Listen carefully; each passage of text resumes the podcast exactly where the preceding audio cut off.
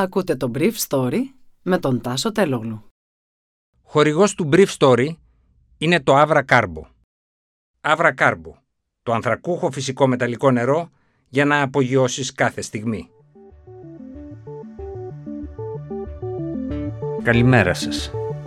Σήμερα είναι Δευτέρα, 14 Μαρτίου και θα ήθελα να μοιραστώ μαζί σας αυτό το θέμα που μου έκανε εντύπωση. Σύμφωνα με τους Financial Times, η Ρωσία ζητά βοήθεια από την Κίνα για να νικήσει την Ουκρανία. Η Ρωσία ζήτησε σύμφωνα με δυτικές διπλωματικές πηγές τη βοήθεια της Κίνας για να νικήσει την Ουκρανία. Αυτό δημοσιεύει η εφημερίδα Financial Times στη σημερινή της έκδοση. Η βοήθεια αφορά κεφάλαια αλλά και αμυντικό υλικό. Η είδηση αυτή, αν επιβεβαιωθεί, υπογραμμίζει την πλήρη αδυναμία του ρωσικού στρατού να πετύχει τις τελευταίες δυόμιση εβδομάδες τους στόχους του στην Ουκρανική επιχείρηση. Η Ρωσία έχει ξεμείνει από κάποιους τύπους πυράβλων σύμφωνα με τις ίδιες αμερικανικές πηγές. Η κινέζικη ηγεσία είναι πρόθυμη να βοηθήσει τους Ρώσους. Το αρχικό αίτημα φαίνεται να υποβλήθηκε πριν την έναρξη της ρωσικής επιχείρησης εναντίον της Ουκρανίας στις 23 Φεβρουαρίου. Σήμερα ο Σύμβουλος Εθνικής Ασφαλείας του Πρόεδρου Biden, Jake Sullivan, πρόκειται να συναντηθεί στη Ρώμη με τον αξιωματούχο σε θέματα εξωτερικής πολιτικής του Πεκίνου Yang Jiechi. Ο Σάλιβαν θα απευθύνει αυστηρή προειδοποίηση ότι τυχόν κινέζικες απόπειρες παροχής βοήθειας προς τη Ρωσία θα έχουν συνέπειες στη σχέση μεταξύ της Ουάσιγκτον και του Πεκίνου.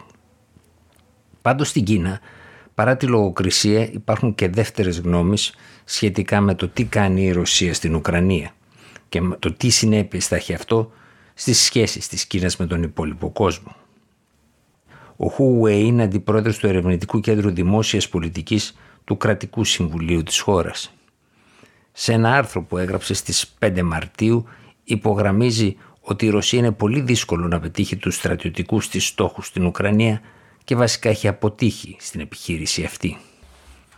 Αυτό πρέπει να ληφθεί υπόψη από την Κινέζικη ηγεσία στην προσέγγιση που θα κάνει τόσο της Μόσχας όσο και της Ουάσικτον.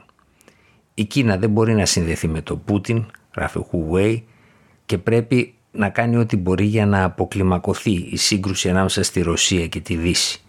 Καθώς αν ο Πούτιν χάσει και η Κίνα έχει ταυτιστεί μαζί του, η Κίνα θα περιθωριοποιηθεί στο διεθνές περιβάλλον με αποτέλεσμα μια δυσανάλογη ενίσχυση της δύσης.